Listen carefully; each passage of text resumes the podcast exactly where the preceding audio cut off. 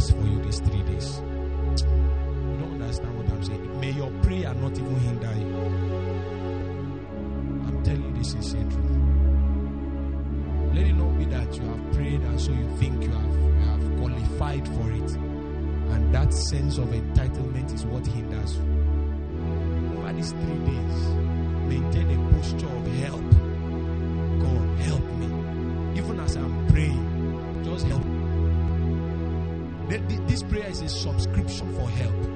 It's not, I'm not commanding you to do anything, but help, help, help, help, help, help.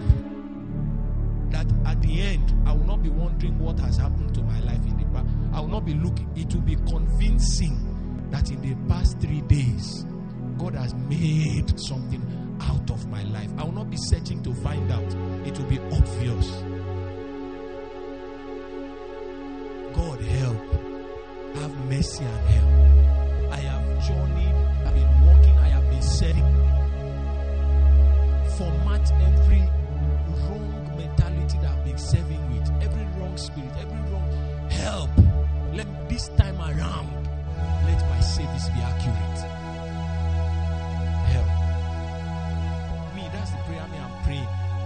When you pray, the way you are praying out loud is good. But me, I'm just saying, please let them not let nobody even be. Let it not be that somebody is here actively praying, but is praying amiss. Something is in the heart, and the solution is just a change, but you are praying. Repentance, what you are praying. You will not replace what the solution is. And so you will not get wisdom of words and you miss it. You now you miss the voice that would have spoken to you. But because you're you are you already you are already so you have gotten the message so much that you have even missed the voice of the spirit trying to tell your heart that inside this message what what you need to do to receive this message is to repent repent repent.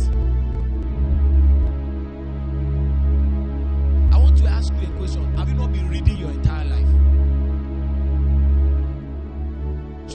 the secret behind what you were teaching was not that you should go and go and start reading again the secret is that you will know what to read that will even answer in your life. That will now be helping you.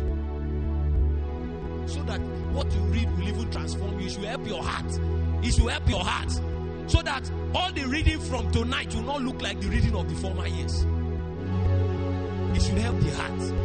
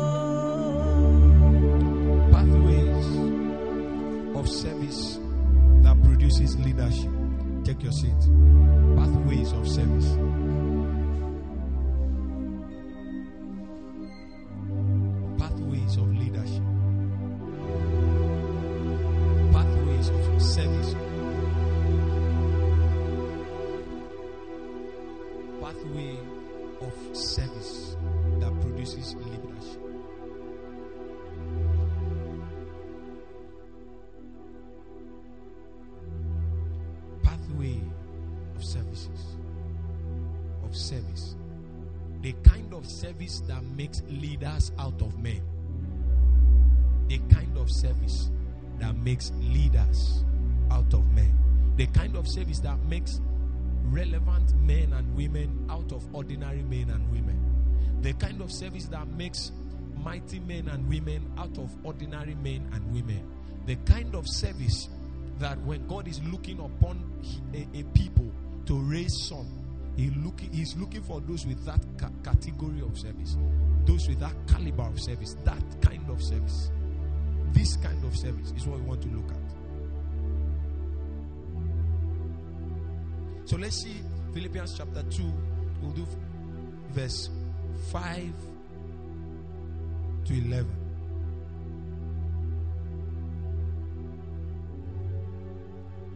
Mm. He says, Let this mind be in you. Because we, we want to see how Jesus followed this same pathway of service unto greatness. You remember that in the scripture that was quoted in the first in the morning session in the in leadership part one, he said, "For the Son of Man came not to be ministered unto, but to minister." He was telling them that if you must be a leader, he must not be the kind of leaders of the Gentiles that exercise lordship over those on whom they have authority over. And so he said, "He that wants to be the greatest should be the servant, and him that wants to be chief should be the uh, the slave." And then he now said that me now, for example, myself, I came not to be ministered unto, but to minister. And the height of it all was to give my life a ransom to many. That is where the understanding came in the first service. That the kind of service, the kind of, the, in the first session, that the kind of service that will produce a leader out of it is the kind that will require your life. You will sow your life as a seed towards others being blessed. I'm going to look at the life of Jesus and I'm going to look at the life of somebody we all know. I will, I will, I will share a little of what I know about this person also. And you will look at it and you will know why that in years to come and in heaven, a, a, a great person will be celebrated from an ordinary background. And so Philippians chapter 2, verse 5, you understand that this leadership that we are talking about is not a is not a mysterious something. Is is a I want to show you a pathway that should you decide to follow servanthood onto leadership, you will now know the pathway to walk. So that it's not a mysterious something. It's something that eh, no matter how small, how irrelevant. uh, You remember in the in the morning session when I was taking at the beginning of the vision unveiling, I took you through how that God intended to make an instrument that has teeth out of a worm. It was intentional. Be- Because you get to that place that you are a worm without structure, without strength, without bone. You are almost like fluid, liquid, without form, irrelevant. And then he will pick you and make you an instrument that has teeth. And his intention is to use you to beat down mountains as chaff and hills down. So you will see that this thing is practical. God can pick you from the dust and use you to represent his purposes on this campus, in the chapel, in, in the church. And irrespective of whether you are, remember, we are talking about leaders. It doesn't matter whether you are a position holder or not. Likewise, you that God has given grace to be a position holder, it means you already have a platform and you don't have an excuse. And so let's see the life of Jesus. Philippians chapter 2, verse 5. Let this mind be in you, which was also. So it started from a mind, it started from a mentality. You that you you know, humility is not in the action. I hope you know that. Ooh, how many of you know that humility is not in the action? Humility is in the heart. It doesn't matter whether you bow down to greet everyone. I can discern pride in you. It's not in the action, it's in the heart. So even brokenness and servanthood is not in the carrying speaker on your head. For even a man can decide to carry this speaker and as a show that he is hardworking, and that is already spiritual pride. For it is in the heart. That's why the Bible was speaking. He said it is a broken and a contrite spirit that is before God of great price and ornament, not the the eloquence and the physical attributes. That's why the Bible always tell you that in the kingdom of God, the way things are measured is not the way things are measured here. That's why he took three chapters of Matthew 5 to 8 to explain to them the kingdom of God. He said, Now listen, the kingdom of God is like unto this. He began, Blessed are this one, blessed are this one. If you study in your Bible, if it is an original Bible, in Matthew chapter 5 to Matthew chapter 8 is in red letters. That is Jesus' ever first public teaching. And what he came to do was to teach them about how things are done in this kingdom. It's not like the way you, that side that you are. He was telling them, Blessed are the poor in heart, for they shall see God. It will not be the man with spiritual sacrifices, it will be the one that is empty. At the end of all the spiritual sacrifice, it will reduce him to a place of emptiness We will produce a subsequent hunger for more. That at the end of all of this exercise, if they add everything, it is nothing before you. So I am still poor. Have mercy. That is the one that will see God. That is why you can go on a 21 days prayer and fasting and you only have revelation of witches. You will see the face of God. Blessed are the poor in spirit. He will now tell you immediately after that that blessed are they that hunger and thirst after righteousness. Because when you have gotten to that place of spiritual poverty, it will not make you hunger and thirst for more. That's why he said in Revelation chapter 3 in the church in Sardis, he said, Everyone knows you that you are wearing fine clothes, but you are naked. You are naked. In the physical world, you are rich, but from the way I'm looking at you, from where I'm sitting, you are very poor. He said, Blessed are the poor in spirit, and then the next is blessed are they that hunger and thirst. So after all of the mightiness that you have done in the secret, it reduces you to a place of more hunger. You know, the more you pray, the more you realize that you are useless without God. He said, That one, that boy.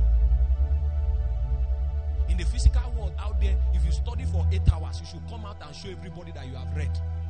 But in this kingdom that Jesus introduced to us in Matthew chapter 5 to 8, when you are finished studying, you come back and lie down and say, Sir, everything that I studied is nonsense if you don't help me. And so the language of the kingdom man is help me. God, at the end of it all, help. And so my point is this let this mind be in you that was in Christ Jesus. It will start from a position of a mentality. Of a mentality. That in this kingdom, things are judged differently. Things are looked upon differently. John the Baptist is said by Christ to be. He said that the, so many of you know Elijah, so many of you know Moses, so many of you know Isaiah, but none. He said John the Baptist was greater than each and every one of these ones. There was no prophet greater than John the Baptist. It is the same John the Baptist that is recorded that John the Baptist did no miracle. Ooh, I thought a man that was the greatest should be a man that if if Elijah did seven miracles and Elisha did 14, the greatest should do 14 squared. But John the Baptist, a man with no miracle to his name, a man who lived and died at the, at the end of his death, even doubted the life that he lived. Such a man, Christ now say, in heaven, the way we used to measure people is the greatest. It should make you know that at the end of every service, say, God, if you don't have mercy, you maybe one day some of you should pray prayer and say, God, show me myself in the spirit. Just show me, show me small of my service in the spirit. Humility will not. That's why I say humility is a thing of the heart. Maybe I'm giving you something I've prayed and oh, you you the next altar call you will come out. When you see when that scripture said our righteousness is as filthy rags, you thought he's, was hyperbole he spoke. You even see that he will show you your righteousness and show you the one God helped you. You you you wake up and you go back on your knees again. Help me. So let this mind be in you, which was also in Christ Jesus. He now started mentioning the characteristics of that mind. Let's see verse 6. And he said, Who being in the form of God thought it not robbery to be equal with God. Now, this man is God. But to him, for the sake of the life that he has been given to live, he chose not to be. Because some of the things I'm going to show to you is a lot of people now already in their mindset, in their service, have already elevated themselves into spiritual hierarchy. I mean, I don't know where that revelation is coming from. You hear someone say, I'm not your mate in the spirit. How did you know? Are you the one that created him in the spirit? Because you will understand that, like I shared in, in the morning session, that a pastor was moving around calling himself Jew, and the sustainer of the church in the physical realm was an old woman. How did you know who you are? He thought it not robbery to be equal with God. But what did he do? He decided to make himself of no reputation. Before God can make anything out of you, I said it on Tuesday Bible study night. That you, first of all, you must make yourself nothing. Before God can make you something, you must make yourself. You must reduce yourself to nothing. So he made himself of no reputation and took upon himself what form? Come on, guys. What form? I said I'm, I'm speaking to you on pathways of service that produces leadership. He made himself. Took off every form that Jesus had an option of taking. This is the form. He had an option of being an overseer. He took this one. He had an option of being an apostle. Jesus took this one. He had an option of being a bishop. He took this one. So that is why when he was telling the disciples, he said, If you must be a leader here, you must serve. He was telling them what he has done. I'm not telling you script, uh, I'm not telling you cunningly devised fables. I'm telling you what me I did. That me being here in the midst of you, I decided not to be ministered to. I came to minister. And the highest form of ministry I'm doing is I'm giving my life as ransom. He took upon himself the form of a servant. If you understand this teaching, you understand why the introduction of every of Pauline's epistles to the diverse congregations started with Paul, an apostle of God and a slave unto Jesus Christ. That's another man who took upon himself the form of a servant. His testimony is in Philippians chapter 3. You don't believe me? He started with Jesus' own. He opened to the next chapter. He now wrote his own. He's trying to tell you that this pathway is real. Nobody can get to greatness outside this road. You will never. Prayer alone will not take you there. Fasting alone will not take you there. This is it. That your prayer and fasting, you must bring it under as a service unto God as a servant. Paul said, I was, I persecuted Jew without comparison. In terms of Jewish law, top. In terms of sin, they will look at me and say, oh, We got cap for your sin. You was the best in everything. But I counted them all as dung and took upon myself the form of a servant. And I sought to know one thing and one thing among you. Nothing else save Christ crucified. So let's continue. He said, took upon himself the form of a servant and was made in the likeness of men. And he, when he was now found in fashion as a man, he humbled himself and became obedient unto death, even the death of the cross. Wherefore, tell your neighbor, wherefore. No, because all of us here, the purpose of this teaching is that a time will come in your life that they will say, Wherefore. We'll get to a time in your in a season of your life. Wherefore is like in conclusion. We'll now get to that place. At the end of your stay serving God in chapel of praise, everybody will look at you and say, In conclusion. Even when you leave this place and go to where you are going, after, after like 20 years, that's what I was trying to tell them on privileged service. Everybody will just say, Now, from what we have seen, in conclusion, wherefore, God also hath highly exalted him and given him a name which is above every name. Which is what? That's the leadership that he came to take. That was his that was his purpose. That was his destiny that was waiting for him. It was prepared already that I will give you a name above every name. That at the name of Jesus, every knee should bow of things in heaven and things on earth and things under the earth, and that every tongue should confess that Jesus Christ is Lord to the glory of God the Father. That was written already concerning Jesus. It was settled that this is what will happen. How be it when he was sent to earth, it was his choice to walk in that calling. It means, let me tell you what this means. It is possible that Christ will not have fulfilled destiny. What did I say? I repeat. It is possible. It is possible. He knew that the pathway was the pathway of servanthood.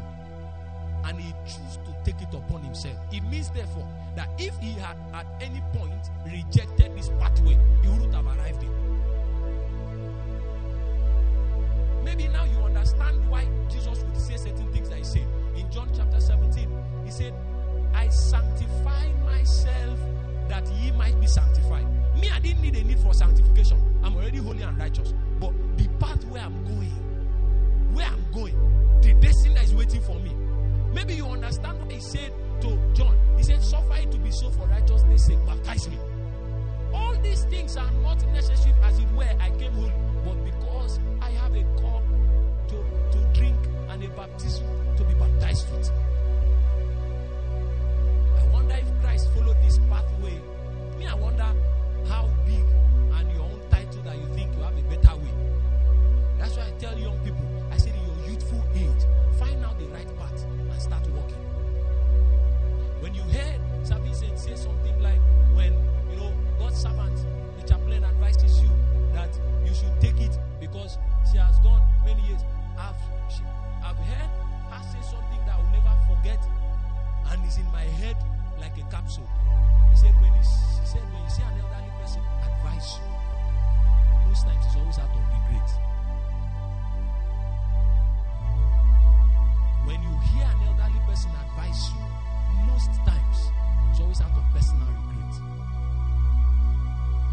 You can choose to learn from your experience, or you can choose to learn from others' experience. My worry is that how many years of life do you have? If all the lessons you want to learn is from your own experience, maybe by 95, that's when you start knowing the right way to take. So this is the life of Christ. How he got into where? The leadership destiny that God ordained for him. This is the path of Christ. He took upon himself the form of a servant. I know of a woman who had a normal life, who had a bright, who had an expected future, who probably had plans for her life too and her destiny. I know of a woman who had a business, whose business was doing well, and who such that had servants, I mean, employees working under her in her business. I know of a woman who was already a family and had everything going for her. And then the call of God came, and she had a choice to take it or leave it. And when she came to a place in in seeking for a, a better future, such that I will get something that even at old age I will be able to still get some remuneration, no matter how little. In seeking for that, she didn't know that she was already taking her steps into the calling of God. And then when she took it upon herself, the call of God became obvious. This is why I'm sending you there. When I came to this institution, there was a big name that we were told was the leader of this place that we are gathered. I had stayed for one year before I even heard the name. And every day, when something is happening, there's only one person taking the burden and doing everything. And me, I remember those days. I used to wonder. Who, the name is still in my head till today. I will not just call it. I used to wonder who is this person that we have never seen that is supposed to be our, our leader in this place. And then it is later in the years that when I came to begin to know small, small of the story of this woman and how that she, all she wanted was to live a normal life, get a job, collect your salary, raise your child, and do your normal thing. And then the call came, is a call to servanthood. It's a call to suffering. It's a call to persecution. And it's a choice. Will you take upon yourself the form of this servant? It's not now that you people can pray in tongues and we now some stories you people don't hear is when we came in our year one. You people don't hear such stories. You people hear stories, you know, when the chaplain wants to talk, he used to talk about how we used to pray. What of when we didn't even know prayer was something a believer should be doing? Who used to pray for everybody? It's this woman I'm telling you. In those days in year one, we would come. He said, Today we are sitting on the ground to pray. We will sit down on the ground. God had helped us. We, we knew obedience since we came from good homes. But many times we didn't know why we were praying on the ground. And sometimes when you finish seven days, you are saying you are going 14 days. And you are not, at one point you'll be thinking, who I offend? What did I do wrong to come to school? I only came to school to learn chemical engineering. And someone had took upon herself. As many times I want to believe she was the only one who understood why she was doing. How be it, she was the only one who did not benefit from what she was doing. Are you hearing what I'm saying? When she would pray and cry and groan for a matriculation, is she the one that will be matriculating? Oh, if you don't matriculate, what will be her loss? Will they stop her salary that the year one did not matriculate? Oh, in those days, you don't understand what is happening. It can just come and say, School has shut down for this week. This week, we are not going to have school. That's what we feel like doing this week. In those days, when you walk on this, street that you are walking by 12 a.m. and 1 a.m. and you are shaking bomb bomb, you will walk and you will see spirit beings walking with you. You will run, you will not know where your slippers is. Physically, I don't you don't have to be spiritual to see them. We didn't know the things we knew when the Lord helped us. But there was someone who was in the backyard paying the price. What I'm trying to say is that when you begin to wonder when people's life gets to a certain altitude and you don't understand, when you begin to think that it is possible that because as minute as you are, you can thwart the purposes of God, you are you don't realize that it was actually for your own good that you were asked to serve. Because even the person asking you to serve has walked their own path. It's a glory that is remaining now. Are you hearing what I'm saying? Is somebody hearing what I'm saying this evening? There is a pathway you must walk inside this campus, outside this campus, if that destiny of glory will come. Number one. Number one. That what's the nature of this service? Number one, this service must be willing. This service must be willing. First Corinthians 9, verse 16 to 17. Hallelujah. Hallelujah. Hallelujah. First Corinthians 9, verse 7.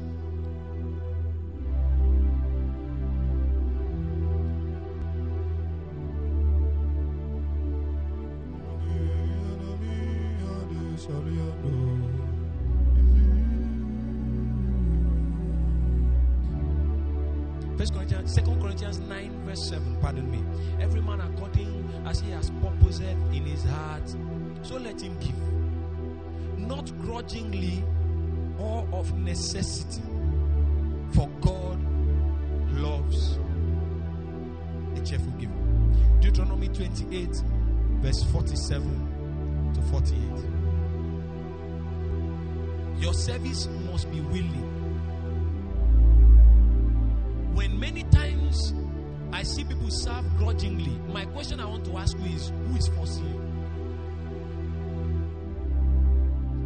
What I'm saying? You know, when people begin to complain that this thing is too much, my question is who is stopping you from stopping? Deuteronomy 28, verse 47. He said, Because thou servest not the Lord thy God with joyfulness. Oh. First Corinthians 9, 16 to 17. Let's not jump the gun. Let's take First Corinthians 9 willingness. First Corinthians 9, 16 to 17. That's already point two. For though I preach the gospel, I have nothing to glory of. For though I minister in music, I have nothing to glory of. For though I sweep the church, I have nothing to glory of. For necessity is laid upon me.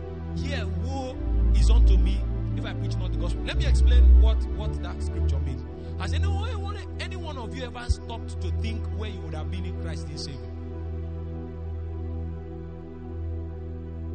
Can you think? You can you look back into your generations? What were your forefathers?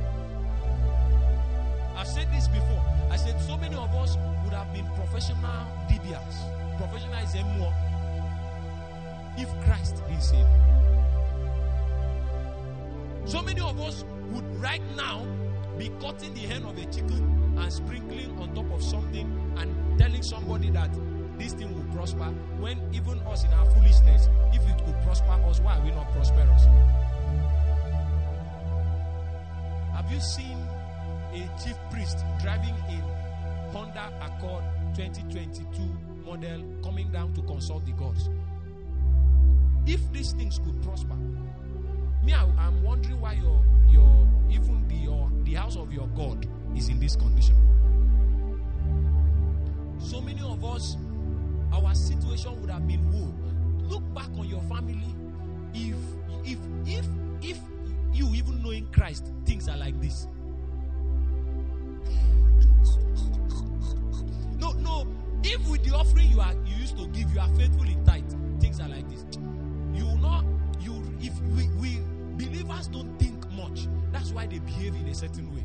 If you realize that it is even a privilege that God used to collect your 200 naira tithe, the way you give it, your attitude to it will change. Your attitude to it will change. Your 15 naira offering is what God used to collect at, at his at his age with his splendor. You will change your attitude to offering. What? He said, Woe is me if I preach not the gospel. By this time, Paul has realized that the life I was living before, if I continued, because the Bible says, He who dies by the sword, who kills the sword will die by the sword. Am I right? It means, therefore, that the destiny of Saul was already established when Saul was going around killing people. One day, they will just gang up and slaughter his neck, he will die. So he said, This saving that God has saved and called me to preach the gospel, Who is me. Who is me. This privilege that God has given me to serve, who is me. So when you don't serve God willingly, it just shows that you are not somebody who thinks. Verse 17, he said, in verse 17, he said, For if I do this thing willingly, I have a reward. But if against my will, a dispensation of the gospel is committed unto. One of the ways I know someone who is serving God willingly, one of the ways I know someone who is grateful to God for the opportunity to serve is in their eagerness. Is in the what? You know, the generation that some of you are raised in is a very good, is a very packaged generation. I grew up in a house that if they call you and you don't run and come, you have insulted your parents. Is anybody who grew up in that kind of a house? Can I see your hands? no, my mom called you. And you now said, Mommy, let me drop what I'm doing. You pay your school fees. Say you want to drop things. As you are dropping, my mom will just tell you, drop uma. When your service to God is willing, I will see it in your eagerness. I will. This morning when I was coming, me, I was looking for someone to send back. I told the executives on Sunday, I said I will send you back. It's not. I said I will send. I was looking for someone. I was thinking it's as if God made sure that I didn't see anybody, because I will see people sometime to Bible study, sometime to Friday service, sometime to Sunday service, sometime to Sunday school, sometime to. You will see someone walking from the gate. You will be thinking that is this person going to meet God or is going to meet her boyfriend? Whereas an exam of 9 a.m., if you are told if you are not seated by 8:30 that you will not write by 8 a.m. Eh? You know those excuses that used to say you slept over. I know you slept over. You remember you slept over. But have you ever slept over into your exams? Ever. Even when you read till 5 a.m. You now did 30 minutes sleep. Inside that 30 minutes sleep, you'll be dreaming of exams. True, yes. The pointer to a man who is serving God willingly is in the eagerness, is in the excitement. Do you know what it means to be a privileged carrier of the gospel of God upon campus? To be for God to be able to honor your sacrifice of sweeping his room, of sweeping his apple, of sweeping his place. That is why when you sweep, you sweep anyhow. It's because you, you have not first of all realized that it is the house of Almighty God. At the point, Jesus said to them, He said, If they don't cry out, stones will cry out. No, Christ was trying to tell them that eh, no man is indispensable as far as the agenda of God is concerned. Because even God can walk through an unbeliever to accomplish his purposes, if at all that is how he desires it. If you have understood Isaiah 45, verse 1, you understand that Cyrus was not an Israelite. Cyrus was someone from the heathen. And the Lord said, I have anointed you, Cyrus, and your right hand I will hold to, to open every two-leaf gate and they shall not be shut. I will go before thee and make crooked places to be straight. He was an unbeliever. God is able to suspend the intellect, the reasoning of an unbeliever and allow him to think in the direction that every Friday, me, I'll come and sweep this auditorium just because I want to sweep auditorium. He will not in any way be wise enough to understand that God has just brought him to replace the inefficiency of the one appointed to sweep this place.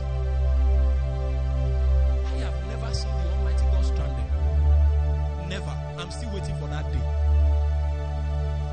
The willingness of your service that will produce a leader out of you is the one that runs to serve.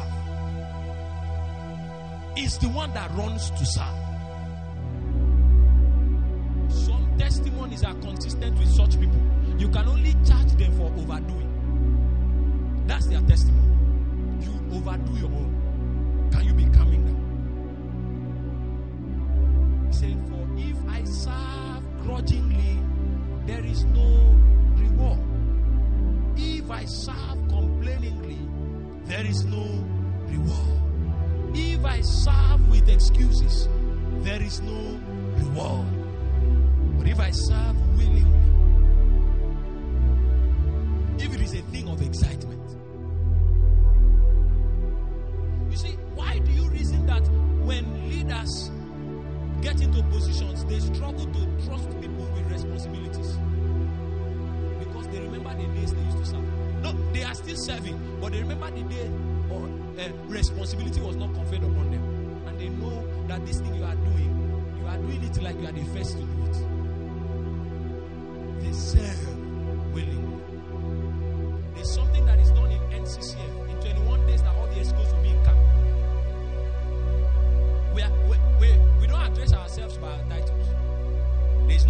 President. There is nobody that is genset.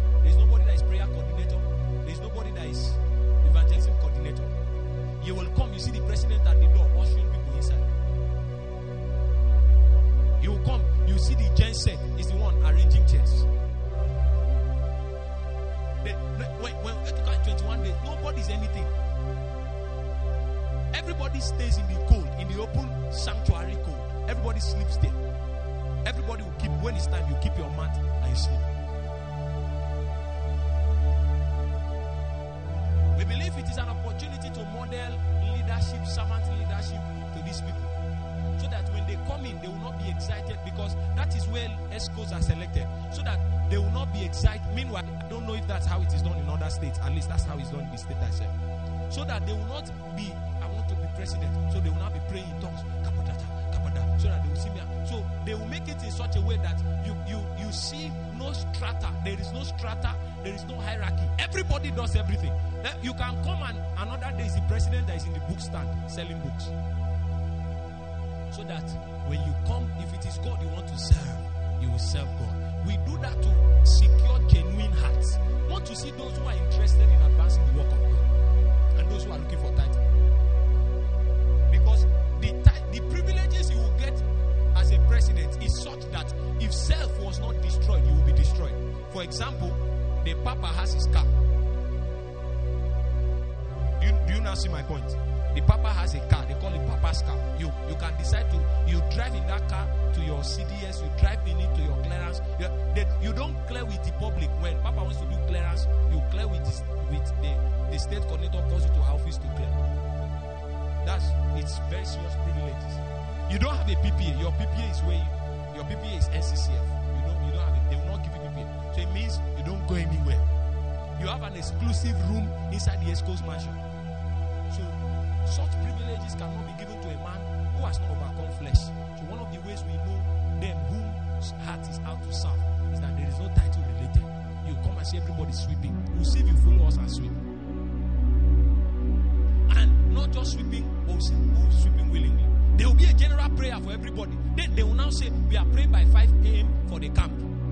And if you know the cold of the northern side of Nigeria, by 5 a.m., the last thing you want to do is wake up. You can even fill a form that, Lord, allow me to die till 9 a.m. So by that 5 a.m., we see how many people do your teeth jamming up and down, coming for that prayer. And in that prayer, nobody's praying for yourself. You are praying that the Lord will preserve their lives. That's when they will now start pointing out. Say, oh, this one, let's interview this one, let's interview this one. If you want to pretend, you will tire out in two weeks. Maybe, maybe you are hearing me now. You are not saying, No, I know the secret. I give you one week, you will tire out. If it didn't start now, that willingly you will serve, excitedly they serve joyfully. The second pathway is a joyful service. The first one is a willing service, a service that you are not implored, a service that you are the one going and say, "Oh, what would you have me do? What the one you gave me, I have exhausted it. Please, leadership of the church, what would you have me do concerning the forthcoming program? What would you have me do? It's a willing service. If I want to give you another characteristic of a willing service, a willing service is always volunteer. It's not always assigned. You are the one that goes to say, "Oh, this is in the coffers and in the in the in the within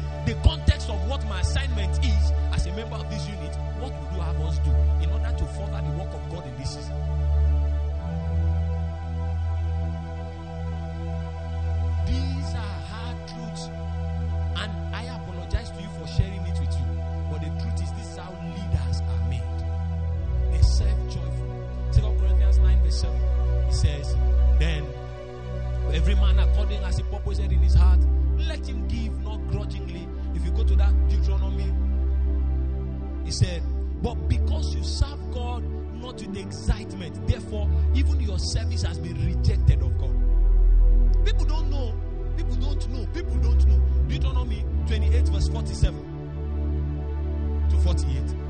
So he said that if that because thou servest not the Lord thy God with joyfulness and with gladness of heart, with joyfulness and with gladness of heart, for the abundance of all things, therefore shalt thou serve thine enemies. Can you say, God forbid?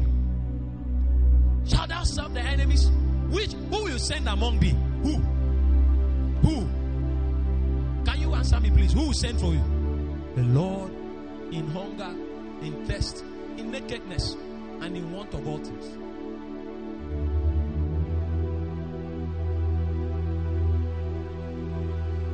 The truth is, if you don't serve God joyfully, you serve Satan joyfully. That's that's that's what that scripture means.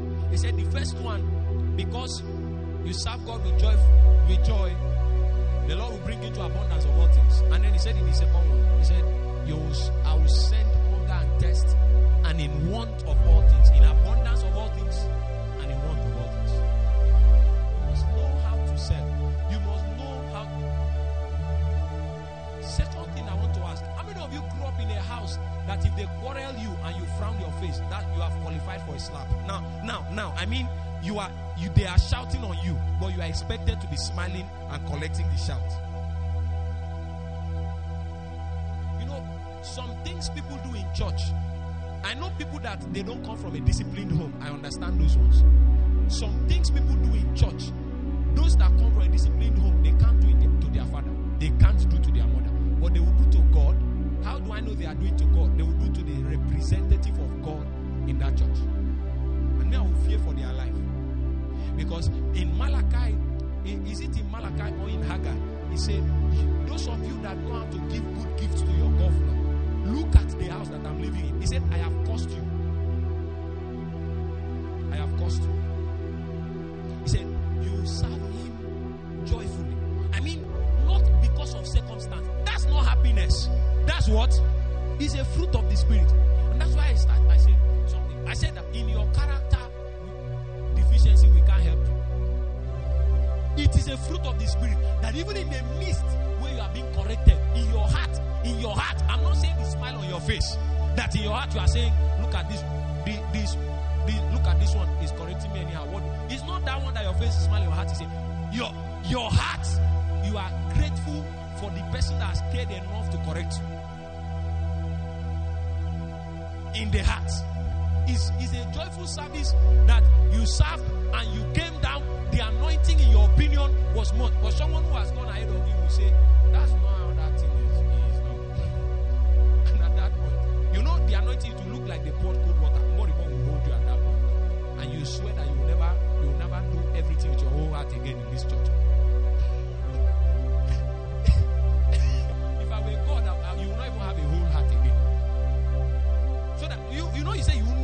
heart again now. So me, I will now collect half of the heart. You now have a hole in the heart so that it will not be whole. God said, Me, I will send against you. Because if serving me is now grudging, it's not a difficult thing. I mean, it should be an exciting thing to serve Jesus. If for no reason it pays to serve Jesus, I speak from my heart. If for no reason know the funny thing? These are the same people that they will go to a man's house that has money. That one will tell, will wash, they wash. That one will not even tell them. They will be washing things. They wash everything. They wash car, wash. They wash even the seat that the man sits on. They and at the end of the day, the man will come in and do like this and say, "What's even this?" And they will start washing it. Immediately, the man is complaining. They've started washing again. And that's so that as they are going home, uncle will give you two thousand. That transport is already one five.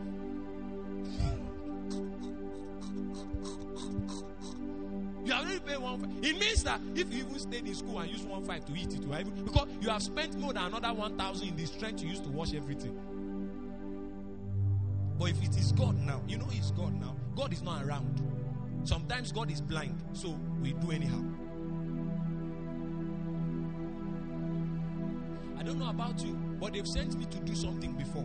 Now, I was not angry they, at home. They sent me to do something. But the way I was walking to it, they called me not to do it again. No, I, I was sincerely not. Maybe I didn't think well. So maybe because I, they said don't do, they now call another person. Oh dear, if you go ahead and do that, they will beat you and join for doing that thing. They will call another person to go and do it. And for the next 24 hours, you, you cannot even look at your mother's face. Serve God how? How? How? You see, the Bible says, With joy shall you draw water out of the wells of salvation. Isaiah 12, verse 3. The Bible says, The joy of the Lord is my strength. Nehemiah 8, verse 10. The Bible says, Rejoice again, I say, rejoice forevermore. Is that Philippians 4, verse 19 or 1 Thessalonians 5, verse 19?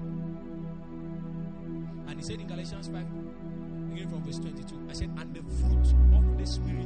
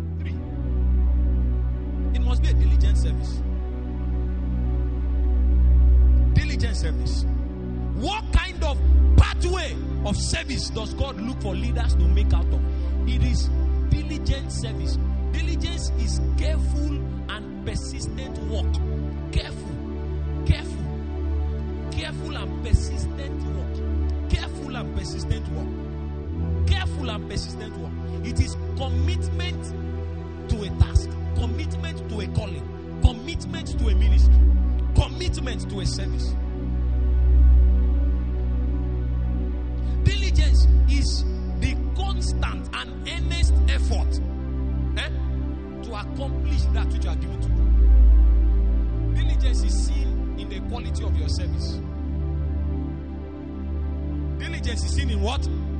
The quality of your service. When the Bible said in Proverbs 22, verse 29, it said, Seest thy man diligence in his business shall stand before king and not before mean men. That's what I'm trying to say. When God has been able to prove you in the place of diligence, he can bring you before a king. But if God cannot prove you in the place of diligence, even your kingship prayers will not make you arrive there. Because when you arrive there, you put the name of God to disrepute. Diligence in service. This goes to the place of capacity development. We know you sing, but when you open your mouth to sing, do you discourage us from joining you? Or do you help us to flow with you? This goes to the place of your duty. If we look at the quality of your delivery, do we see attention? Do we see a man who has put his eye on the work that he's doing? Or do we see a man whose mind is somewhere else and is trying to finish up a job so they can accomplish that? Even in the business of ministry, me, I'll see, I'll see ministers, and they tell them we are taking something. That's when they thank God for search option in the Bible. Thank God for Google online. And I will look at you and I, I see why you have so small results in your life. Because you can teach what you know, but you can only impact what you live. Eh? You can teach what you know. You read and you know it. But obviously, impartation is only through that which you know. And that's why if I look at your followers, eh, I will see the leader's failure. If I come, if I come to a unit, no disrespect to anybody here. I mean, I mean, I mean the best. If I come to a unit and see disorderliness, I will trace it to the leader. Because no matter how many times you shout, be orderly. If your life is not orderly, nobody will be orderly.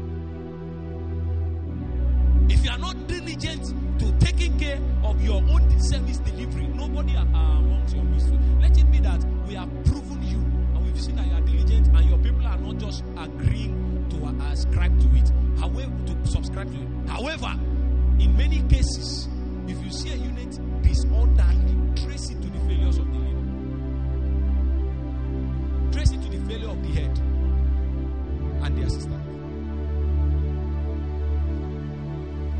You are not understanding what I'm. You don't believe me. When when you cut the head of a chicken, what happens? Oh, okay. Maybe you are getting the point now. How many of you have killed chicken before? When you cut the head of a chicken, what happens? Everything is cut. Everything. Whenever you see anything, scatter. Just know that the head is not there. The, the, the head has been buried somewhere underground. They serve diligently. They pay attention to the things they do. If we come to you, a sanctuary keeper, for example, and look at the ground you sweep, will we see a careful attention to the things you are doing? If you are given something to do and it- your common sense has told you that it should have a deadline, can you produce it before that deadline? If you are given a task to perform by your unit head, will, will you perform it under no supervision? Or will your unit head now have to leave what you were supposed to do and follow you to perform the task just for you to do it well? Can you be trusted with the responsibility and the only thing we want to see is the day that you are supposed to return it? Or should we be following you to everywhere to ensure that you can do it? When you see a man diligent in business, uh, uh, um, the, the example, the business of serving God, you will see a man that God can entrust with responsibilities. God, God can say, Come, I will send you to Abuja and I will make your life. I will beautify your life because you have already shown a track record of, you know, of diligence to what God has given you to do. Number three, quickly, he said, Hebrews 11, verse 6. I used to read this scripture. All of you quote this scripture. Eh? He said, Hebrews 11, verse 6. For he, without faith, it is impossible to please God. For he that to God must believe that he is, and is, that is a rewarder of which caliber of people? Diligent.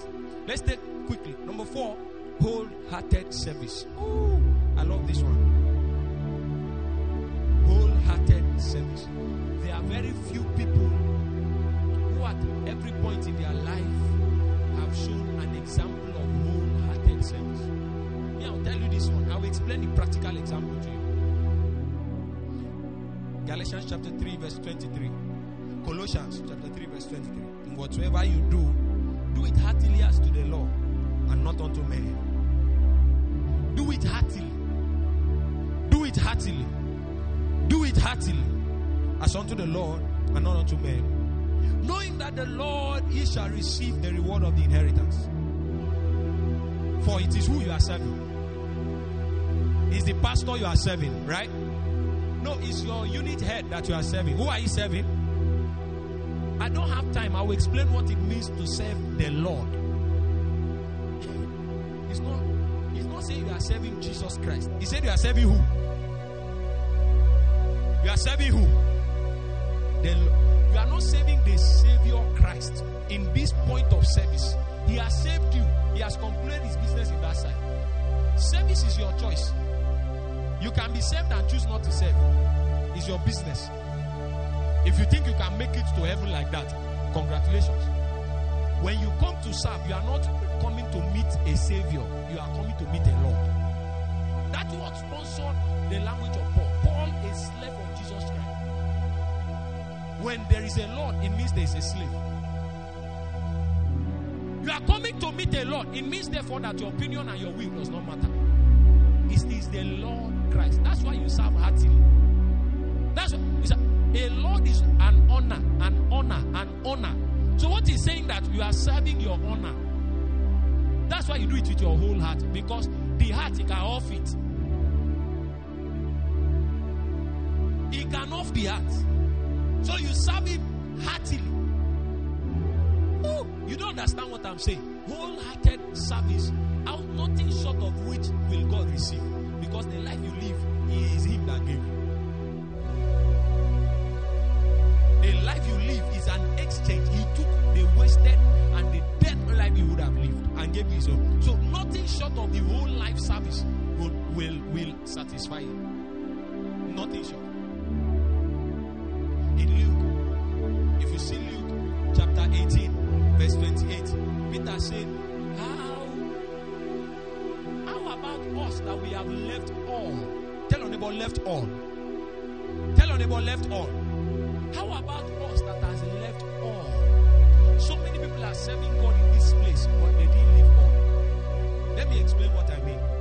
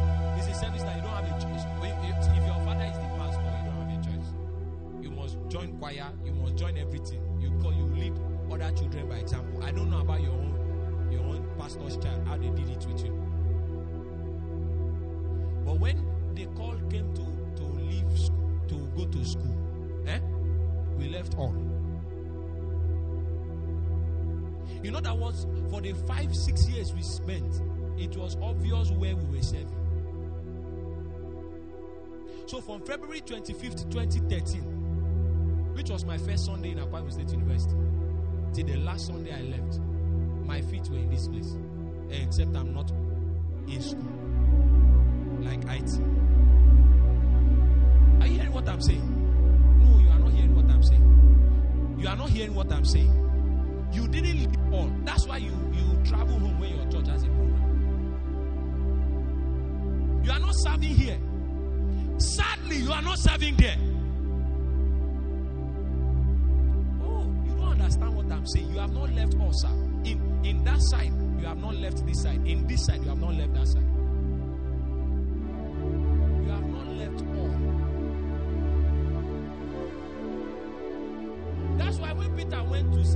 Didn't those of us that are serving you. He said those of us that left all. Because they were many.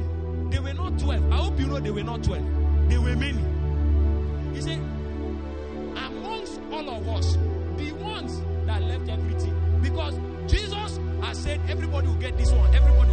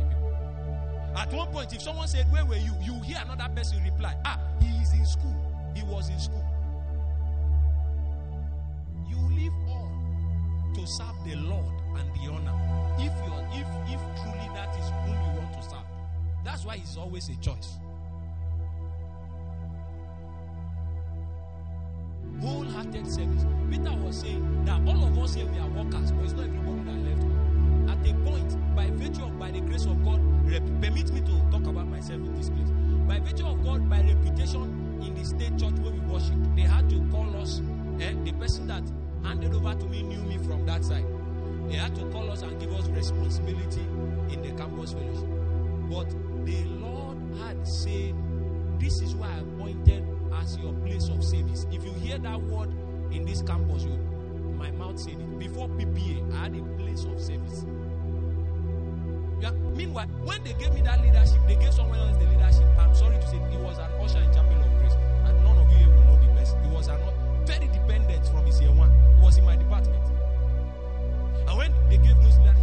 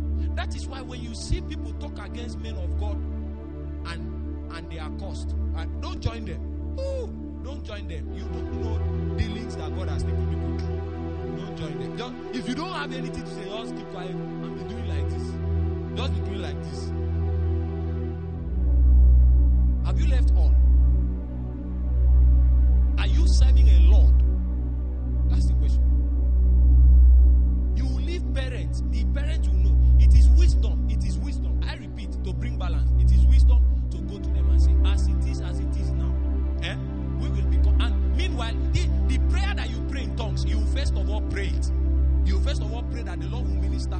It was when I told my mother that that she began to tell me the events that surrounded my birth. That's when I knew that this thing, the, the name I'm bearing, was given to her before I was born. You see, you have they told her you have named other children, but this one is a covenant I'm making with the world. That's when we heard stories of my birth. That at the end of my birth, eh, all uh, her fallopian tube was cut off. At the, at at the place of it was not possible to birth him. It was a contention. That she gave birth to two children. One of them was born at home. That's how easy birth she used to have. The, my other sister, the second child, they, she wanted, she wanted, she was rushed to the hospital. So the pain was too much. She sat down in the veranda and betted my other sister. She has never stressed more than 30 minutes to bed. When it came to me, the, the, what was needed was her life straight up. The life and the child.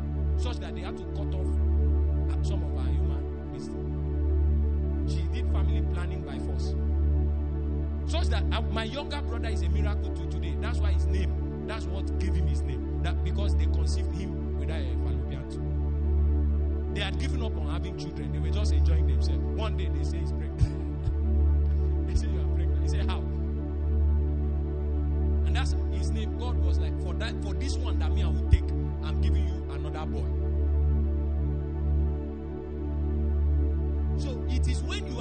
And you have certain discussions that your mother will not even be the one telling you, say, Hey, so this day has truly come to pass.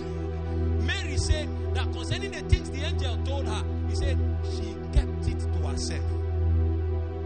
She was just observing because Jesus told her, Wish not that I'm not to be around my father's business in Luke 2 chapter 49 and in verse 50. Mary said the things that happen. That's why in John chapter 2, Mary said, Hey, wine has finished. Jesus is here. It's time. He said, Woman is not yet my time. He said, man, anything else you oh, do, do it. I've watched him for 30 years. That's a supernatural child. Anything else you do, it. That's why what I'm trying to say is that the leadership God will give you is, is, is still it will still have level until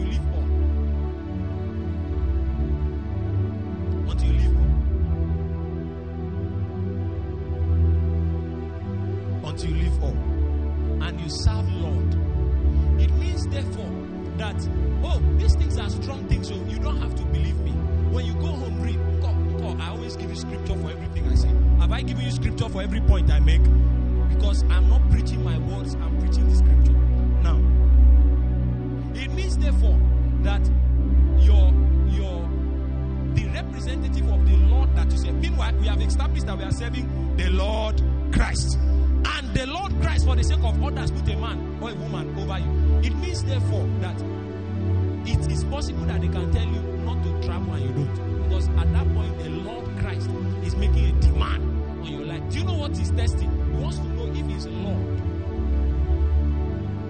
I know some of you will travel first and go and call. I, oh, I travel.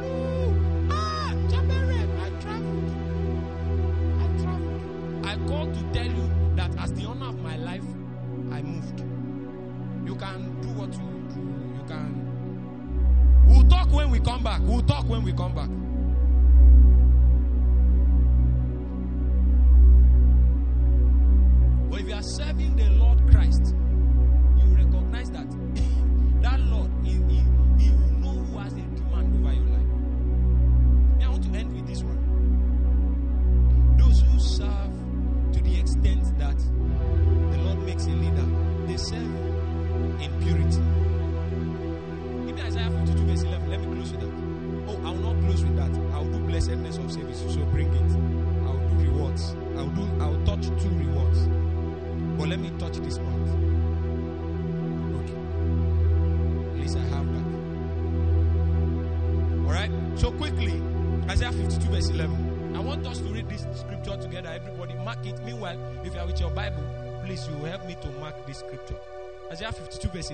Everybody, can we read together? One, two, three, go. The party, the party. Go ye. How many times did he say you should depart? Okay, we'll know who he's talking to at the end. Go ahead. Uh huh. Uh huh. Uh huh. Who? Who? That is not a suggestion, man of God. If are called to bear the vessel of the Lord, of who? The Lord. If you are called to represent His interest in your unit, purity is not a, is not a comprom- you don't, we don't have a compromise for purity. Jesus said, "For their sakes I sanctify myself. For their sakes, because you called me to lead a people, I have decided to purify and sanctify myself." The party, the party, touch no unclean thing, ye that bear the vessels of the Lord. People will serve God and come under judgment because of this. Yeah, Are, you hearing what I'm saying? This, are you hearing what I'm saying? You are not hearing what I'm. Are you hearing what I'm saying? A life of sanctity. Give me Second Corinthians seven verse one. It's a necessity. Second Corinthians seven verse one. Second Corinthians seven verse one. If a man must say, having therefore these promises, dearly beloved, let us cleanse ourselves from all filthiness of the flesh and spirit, perfecting holiness. If if you want to understand this scripture, start from 6 eh, verse 14. It says, Be ye not unequally yoked together with unbelievers? For what fellowship are righteousness with unrighteousness? And what communion had light with darkness? It means, therefore, that the Lord is the one that has the authority to choose your friends. I know you are working with unbelievers and you are saying that they will not change you. You're already a church goer. The Lord is saying in this place, you can never be yoked. There is no fellowship between righteousness and unrighteousness. When I look at people, the caliber of friends some of you work with on campus, eh, without revelation, I can tell you your end. It's not the Lord you are serving, it's the Savior. This one, he said that is the Lord. For what concord had Christ with Belial? Or what part had he that believeth with an infidel? What agreement has the temple of God with idols? By the temple of God, I hope you know it's not referring to a physical temple, it's referring to you. You will see later on. For ye are the temple of the living God. As God has said, I will dwell in them and walk in them, and I will be their God. There are people that God is working with, there are people that God is working in. Purity will, will determine. That's why sometimes people mistake manifestations of power for the approval of, the, of God. It's not the same. Manifestations of power, God working with them, confirming their words with signs and wonders following. Approval of God, God working in them. God can work with you, eh? and you are here, and He's at that gate, but He's, he's, work, he's backing you up. Eh? He's backing you up. He's releasing answers to prayers. He's releasing grace for you to do whatever you are doing. But he- he's, he's at a very good distance. He's supernatural. Can. But there are people that God is working in their inside. How you know is go and touch those ones. Meanwhile, you you are preaching, miracles are happening, and you are falling sick. You heal someone of headache and carry headache. You cast out an evil spirit and it will oppress you that night. You will sleep and you say, Jesus, Jesus, Jesus. By- uh, the fifth time, your voice will not come out. You not say, Thank you, Jesus, for victory. Is working in them. If you carry God inside you, when they, they came to press you, but when they saw who you carried, they, they look for the next room. That's why some of us, the punishment we are carrying is the fact that our neighbor is very spiritual. So when they go to press and, and they are oppressed, when they enter your room, you will swear.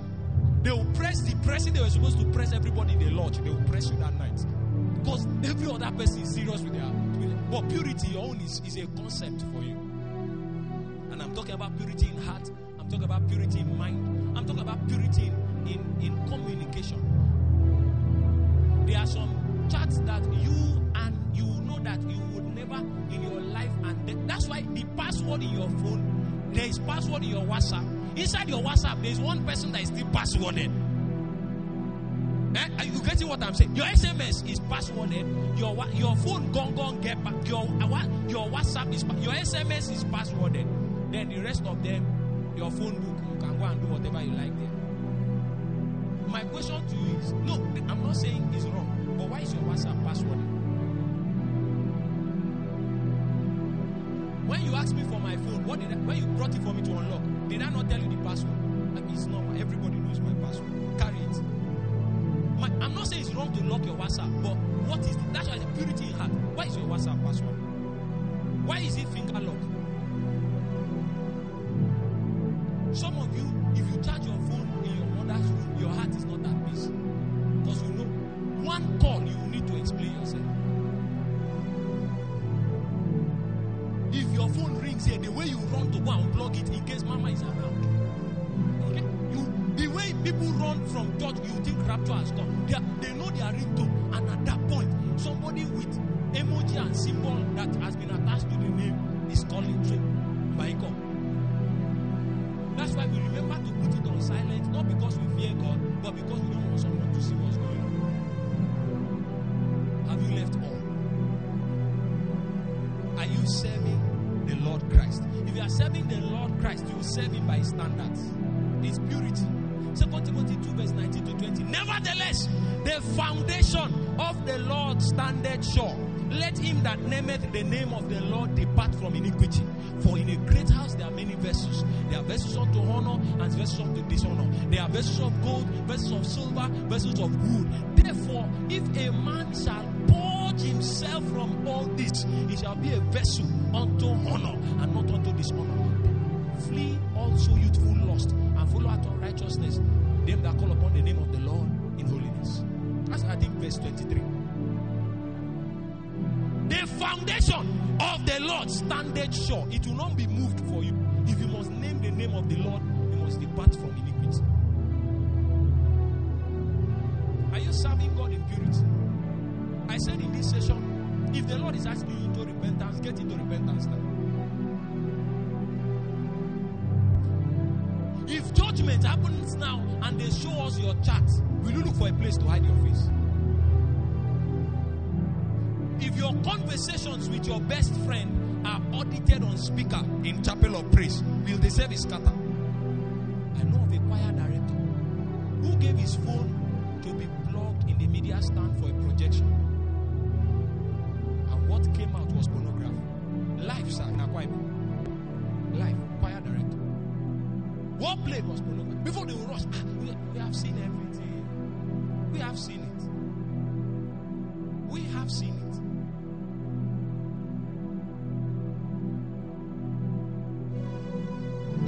If the Lord is quickening at this moment, I wanted to end with two rewards. Number one is that the Lord will give you all round fulfillment. The Lord will cause you to be fulfilled. The Bible says in Second Chronicles chapter 15, is it beginning from verse 2 to 4? And he said that when they had entered into a covenant to serve the Lord, then the Lord gave them rest round about. The Lord gave them rest round about. Second Chronicles 15. Let's do from verse 12. When the Lord has seen your service and He wants to elevate you into a position of authority, He will tell you, and they enter into a covenant to seek the Lord God of their fathers with all their heart. With how many of their hearts? All their heart. With all their soul. And verse 13, that whosoever will not seek the Lord should be put to death. Verse 14. The Bible says, and they swear unto the Lord with a loud voice and with shouting and with trumpets. If you read down, you realize that the Lord gave them rest round about. And then verse 15 said, the last line, he said, the Lord gave them rest round about. I have never doubted my destiny, and I want to bring you to that same level of assurance tonight. God can settle you all round. He can settle you maritally. He can settle you financially. He can settle you academically. He can settle you in any way that you have ever dreamed. If your decision tonight is to live for Him and serve Him with all of your heart. The second way God blesses when you serve Him is supernatural breakthrough. Luke chapter 5, verse 1 to 8. When Jesus was about to preach, the Bible says, and people were pressing upon him to hear the word of God. He now said unto the Peter, He said, Extend your boat into the shore. I want to stand upon your boat and preach. When he had finished preaching, God will not use your life and waste your life. God is not looking for who to use, He's looking for who to bless. When Peter's mates and colleagues, fishermen, saw that Peter could not fish because God had asked for his boat. I'm sure they were laughing at Peter and saying, Look at you, when you are supposed to be fishing, they are using your boat for crusade. And so when God, when Jesus finished, he said, Peter, launch into the deep and lay down your net for a trout. He said, We have toiled all night. He said, It doesn't matter. You have brought your skills to serve me. You have brought your skill under the submission of a Lord. You have used your skill to serve me, not to use your skill as an excuse not to serve me. Now I am going to put grace on your skill. Launch out into the deep. Lay your net on the right side of the fish, on, of the sea. The Bible says they caught a, a, such a drought, they caught such a multitude of fishes that they called on others. The way I know that others did not catch anything is because if you are catching something, you won't leave what you are catching to come and help. So those that even went ahead of Peter, they had to come back and help Peter when his breakthrough came. So Supernatural breakthrough that is according to service is such that your skills alone will give it to you. But when grace is put upon the skill, you will go far. But first of all, you must leave all. You must leave all. You can rise on your feet in this moment. Is it the Lord Christ that you are serving? Oh, is it the Lord Christ that you are serving? If it is the Lord Christ, let me let, me- let me give you this, and then you can begin to pray for yourself. I want to give you this. It is only those who are under commandment that can give commandment. It is only those who are under commandment that can give commandment. It is only those who are under authority that God bestows authority. In life and destiny, if God will make you, you must serve the Lord. He must be able to have total jurisdiction over your life and your times. He must be able to make a demand on all that is yours. He will make a demand on even your future. He should. uh, the thing is just that God does not want to inconvenience you. Give me First John chapter 5, verse 3. When you see God bring you into deep dealings, it's not to punish you, it's to polish you. The commandments of the Lord are not grievous. Never. The commandments of God are not grievous. Because He's a loving Father. He's not just the creator, but He's a Father. And when He gives you commandment, it might look uncomfortable, but because He knows the future and He wants to make you have a bright one. If you serve the Lord God and you give Him everything, He will use all of those things back to bless you. And I say this again, I am sure my life is a testimony. God is not looking for who to use, He's looking for who to bless. God is not interested in your service, He's interested in you. It is your service that will give Him the opportunity to bless you. That's why when Jesus came, He took upon Himself the form of a servant. He took upon Himself the form of a servant. Can you bow your heads and pray now, beginning from your heart, that the Lord should touch my heart?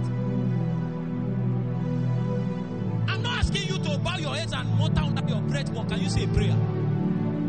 Ora basi brabele pronde baramento si mande barino case. Erina brando che mina tesco ramande beleta. Vina tesco brando berinamento.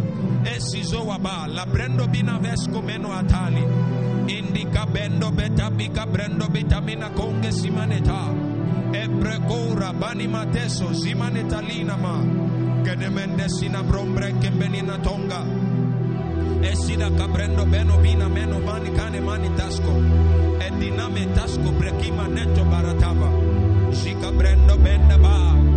Listen to me before you pray that prayer. Great destinies are a consequence of great decisions.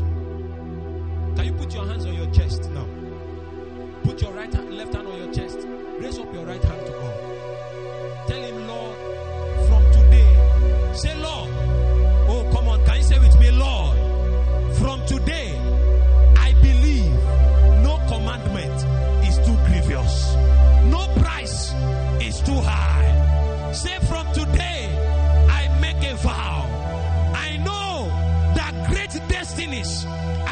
consequences of great prices. I know, I can't hear you, that great destinies are consequences of great decisions.